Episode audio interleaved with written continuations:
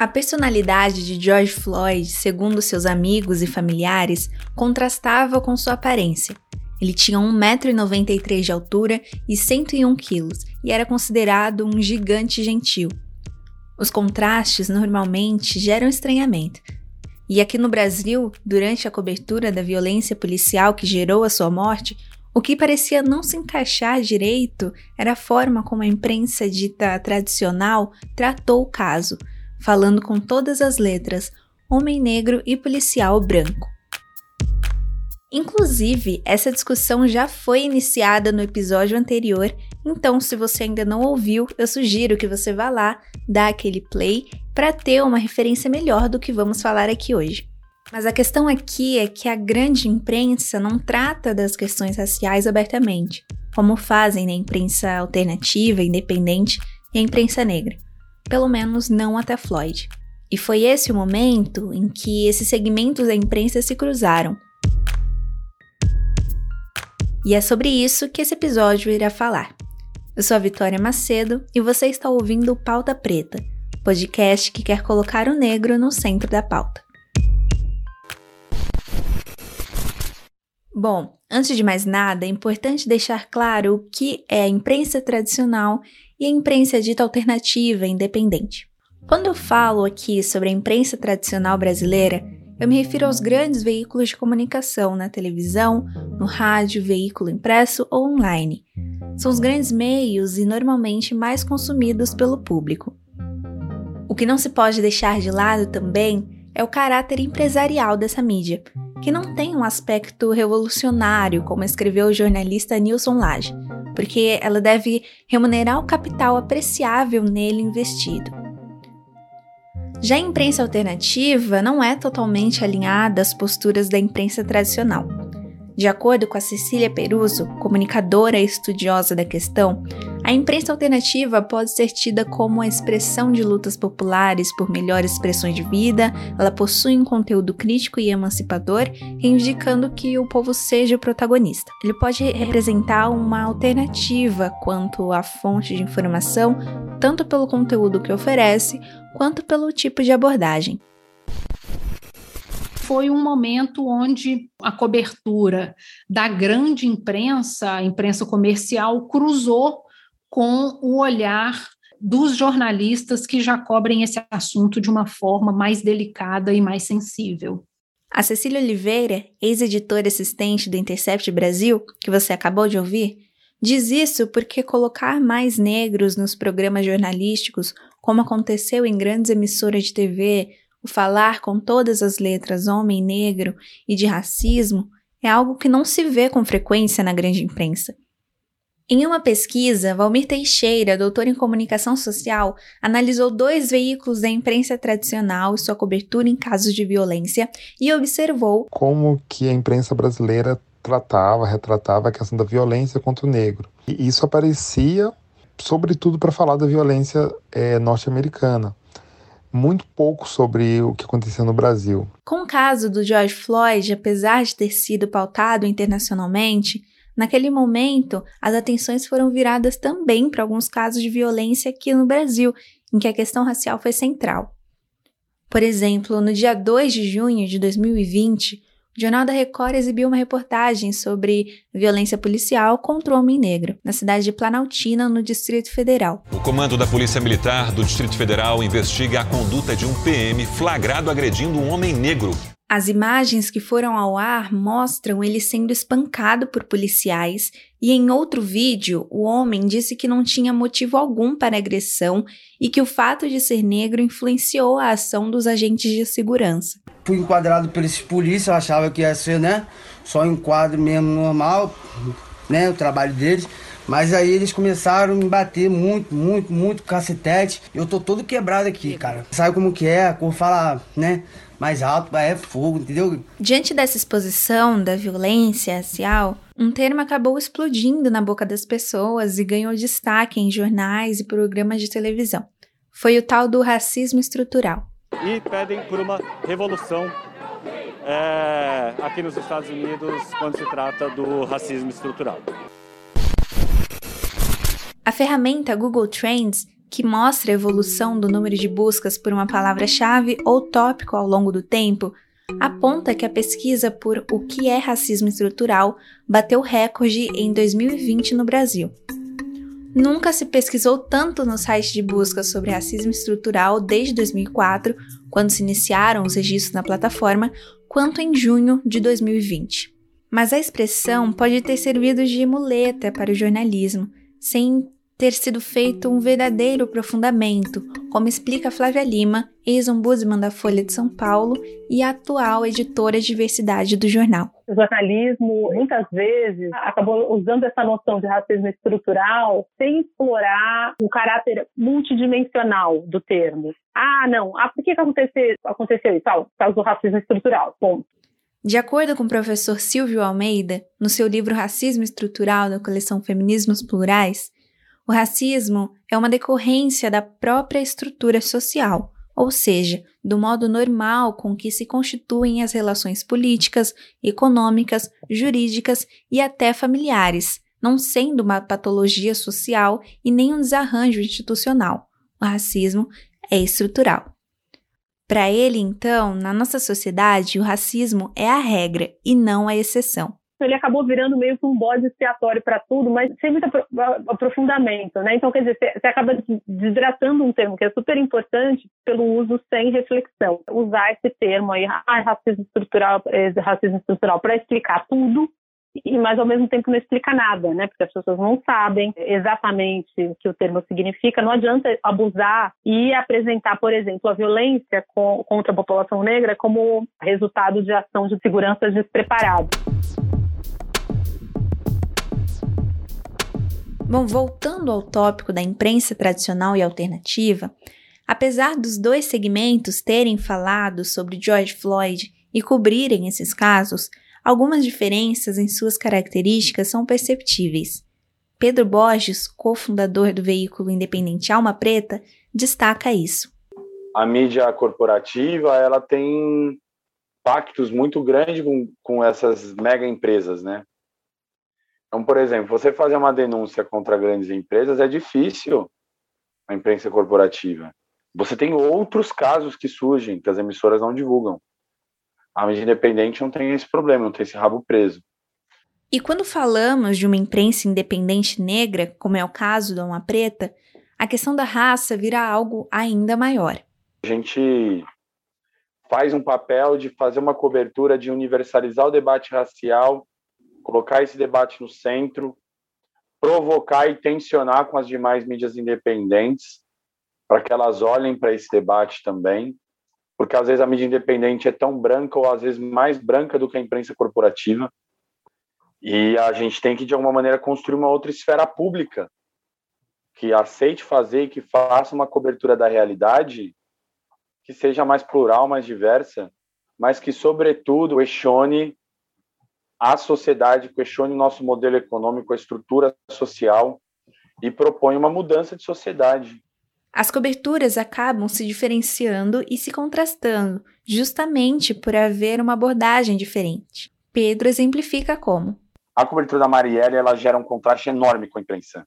Caso você não se lembre, Marielle Franco foi uma vereadora do Rio de Janeiro que foi executada junto com seu motorista Anderson Gomes no dia 14 de março de 2018, quando voltava do evento na Casa das Pretas, no bairro da Lapa. O autor dos tiros foi o policial reformado Rony Lessa. Cria da Maré, Marielle fez mestrado em administração pública pela Universidade Federal Fluminense e o título da sua tese era UPP, a redução da favela em três letras. Até hoje, após três anos de seu assassinato, ainda não há resposta para quem mandou matar Marielle. O que se sabe é que ela deixou um legado de luta pelos direitos humanos, das mulheres e da população negra. Porque uma coisa é você morar, nascer, viver na favela, outra coisa é você reivindicar e usar desse lugar de favelada para estar tá fazendo política de outra maneira. O caso da Marielle ficou muito centrado, centrado na questão policial e pouco na questão política e pouco na família biológica dela. Então a gente acompanhou muito assim. Quando a Marielle, quando você ouvia alguém da família, era viúva também, né? A Mônica Benício. A gente acompanhou menos a parte policial, mais a parte política, mais a família, mais os momentos mais pessoais da família com relação a Marielle, mais uma memória da Marielle, mais o quem era a Marielle, mais um quem são essas pessoas da família, sabe? Tanto que a gente acabou criando um vínculo grande com a família. O Valmir Teixeira, que pesquisa sobre a imprensa negra, acredita que essa questão da fonte e do direcionamento da matéria é um grande diferencial. As narrativas da imprensa tradicional, elas tratam a questão do negro a partir de fontes oficiais, a maior parte das vezes, pegando o que a polícia fala, o que o Ministério Público fala. E na imprensa negra você vê algo muito diferente, que é o fato de trazerem especificamente as narrativas da população negra, é, das entidades de classe, das entidades representativas, enfim.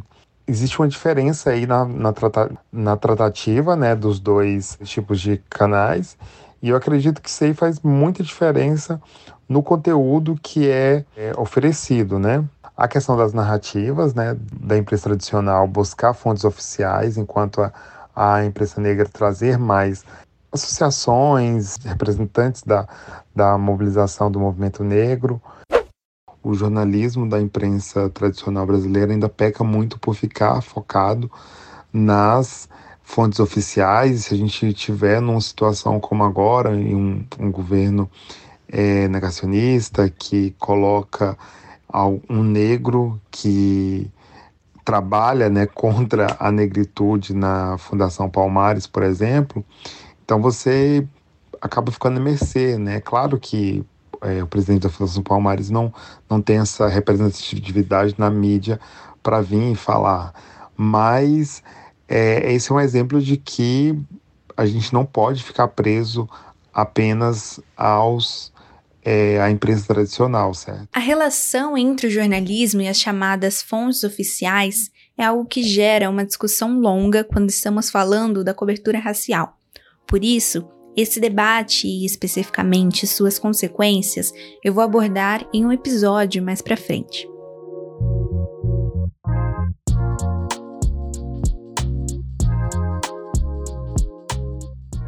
Para quem não é da área do jornalismo, é importante entender, afinal, o que são as fontes, porque elas são importantes na narrativa dos fatos e na sua credibilidade. Bom, as fontes oficiais, elas são aquelas relacionadas ao poder constituído. Já as fontes oficiosas, elas seriam aquelas ligadas a uma entidade, a um indivíduo, mas não autorizadas a falar. E as fontes independentes seriam as pessoas comuns, desvinculadas dessa relação do poder.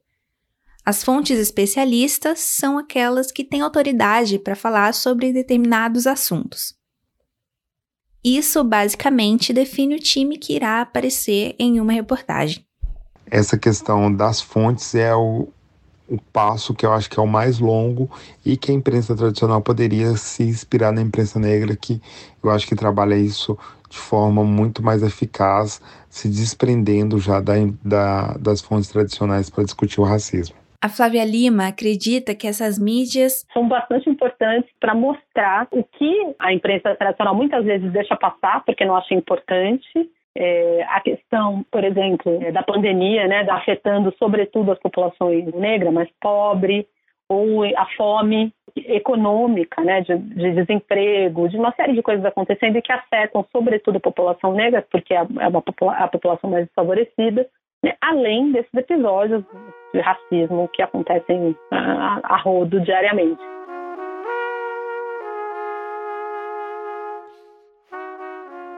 A imprensa negra pode ser entendida como um conjunto de veículos de comunicação especializados na temática racial, na luta contra o racismo e que constroem narrativas negras nas mais diversas áreas, colocando sempre o negro como protagonista.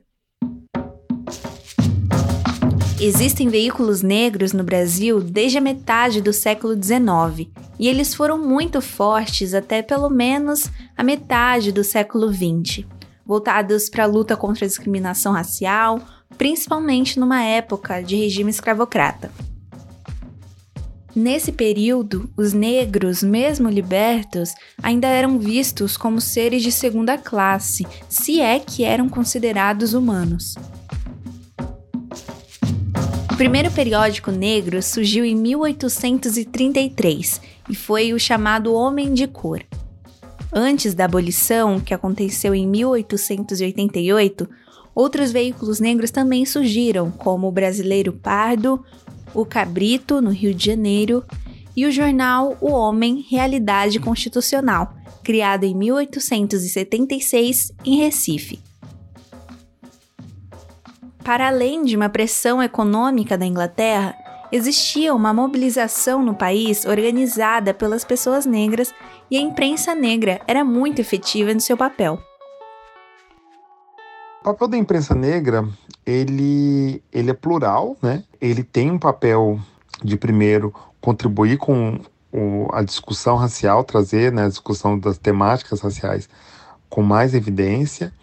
Tem um papel importantíssimo de dar o protagonismo ao negro, né? De é, o negro não é protagonista na imprensa tradicional. Então, na imprensa negra, você tem um, um negro protagonista no esporte, na política, é, e não tratando sobre a questão racial, né, que é algo que acaba incomodando também. Né? Então, a, vai falar sobre a participação da mulher negra na política, aí chamam uma mulher negra para falar. Não, é ter uma mulher negra para falar sobre a política partidária, sobre o cotidiano, sobre o dia a dia, sobre a eleição da presidência das casas, sobre a política né, no Congresso, sobre as articulações.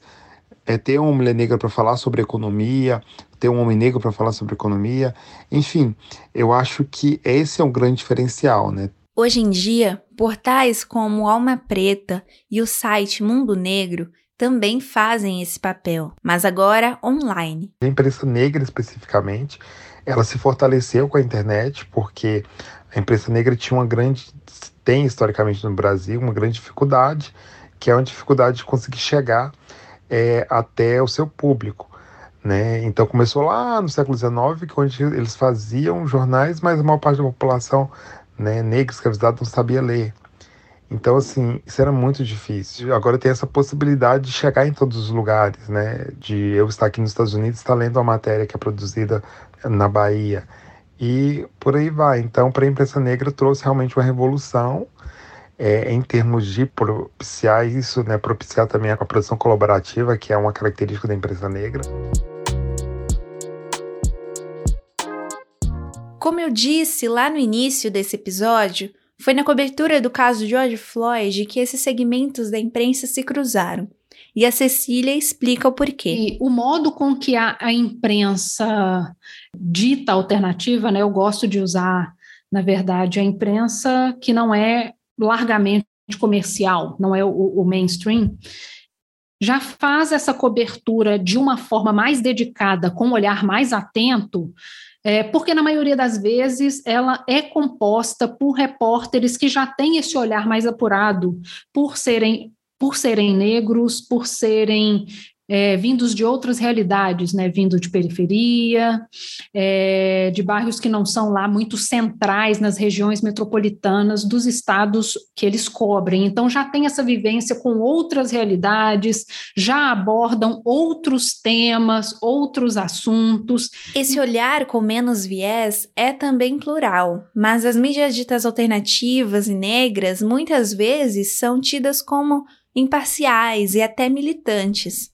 São muito chamados de ah, vocês não são imparciais, vocês são militantes, vocês estão fazendo militância, não estão fazendo jornalismo. O que, que isso exatamente significa? Quer dizer, ah, o fato de eu exigir antirracistas na, na cobertura jornalística me faz militante? Né? Isso me faz menos jornalista? A Cecília Oliveira diz que imparcialidade, aquilo que não toma nenhum partido, que não se julga nem a favor nem contra, não existe no jornalismo. E ela dá um exemplo que pode deixar isso mais claro para você, ouvinte. Então, assim, eu posso, eu posso estar numa mesma coletiva de imprensa, ouvindo as mesmas pessoas que você, Vitória, está ouvindo. Eu vou ouvir exatamente o que você está ouvindo. A gente está sentado lado a lado. as matérias que a gente vai produzir vão ser diferentes. Por quê? Vou te dar dois motivos. Um, eu já mencionei, que é você é uma pessoa que vai ouvir a mesma coisa que eu, mas você tem uma outra formação, uma outra bagagem, outras convicções. Mas, para além disso, os jornais têm uma coisa chamada linha editorial. O que é a linha editorial? É simplesmente aquilo que vai conduzir o trabalho do repórter. Isso significa que os jornais escrevem sobre a mesma, o mesmo assunto de formas diferentes. Ou seja, isso já é mais do que um indicativo de que não é imparcial, você segue uma linha. Na maioria das vezes, a premissa da imprensa é a imparcialidade, a objetividade. O discurso de que o jornalismo de verdade não tem nenhum lado, muitas vezes é proferido sem que as pessoas entendam de fato como o jornalismo funciona ou até mesmo as ações humanas.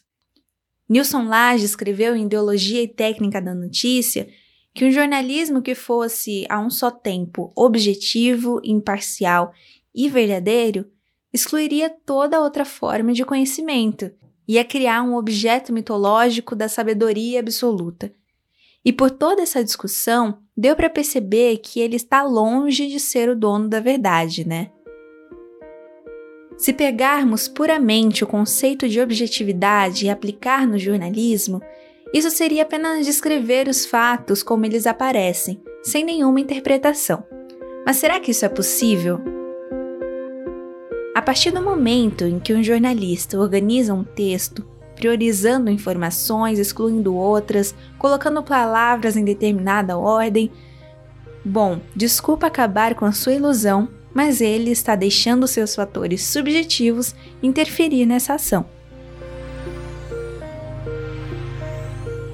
Eu gosto sempre de contar um caso que foi um caso que eu ouvi de uma repórter super experiente que trabalhava no jornal O Globo.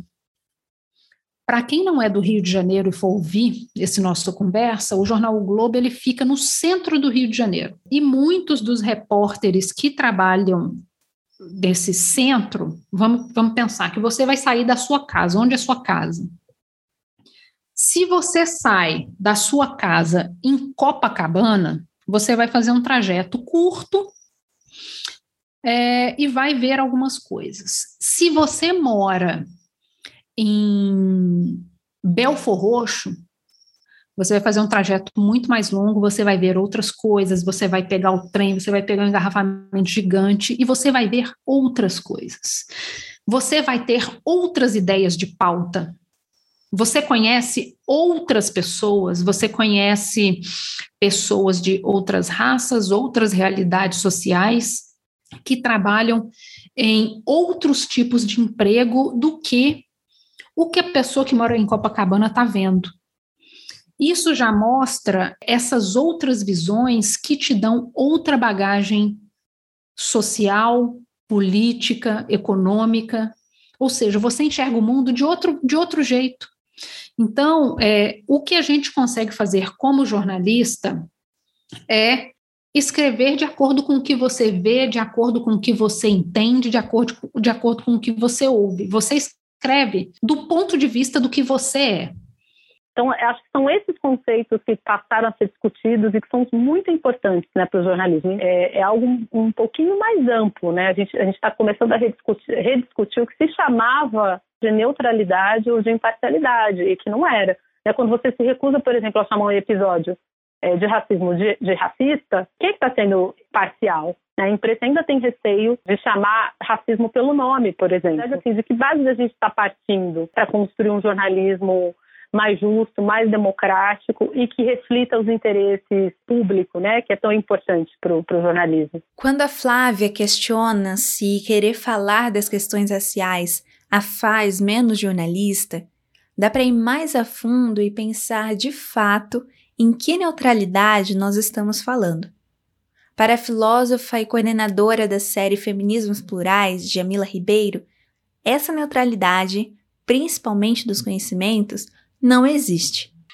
Não dá para ter neutralidade quando a maior parte das pessoas, que é, os outros, né, aquele que não é homem, aquele que não é branco, foi apartado de um, de um, de um regime de oportunidades para estar dentro dos mesmos espaços pensando, teorizando. Então, como que a gente discute neutralidade se, se houve escravidão, se tem sexismo, se houve época que pessoas negras não podiam estudar, é, se existiram teorias biologizantes do século XIX como racismo científico, que tentavam pregar uma suposta inferioridade da população negra, se houve épocas em que mulheres, mesmo brancas europeias, não podiam estudar, se queriam escrever, tinham que usar nomes de homens. Como que a gente acredita numa neutralidade sem investigar como esse lugar do homem branco foi colocado como esse paradigma?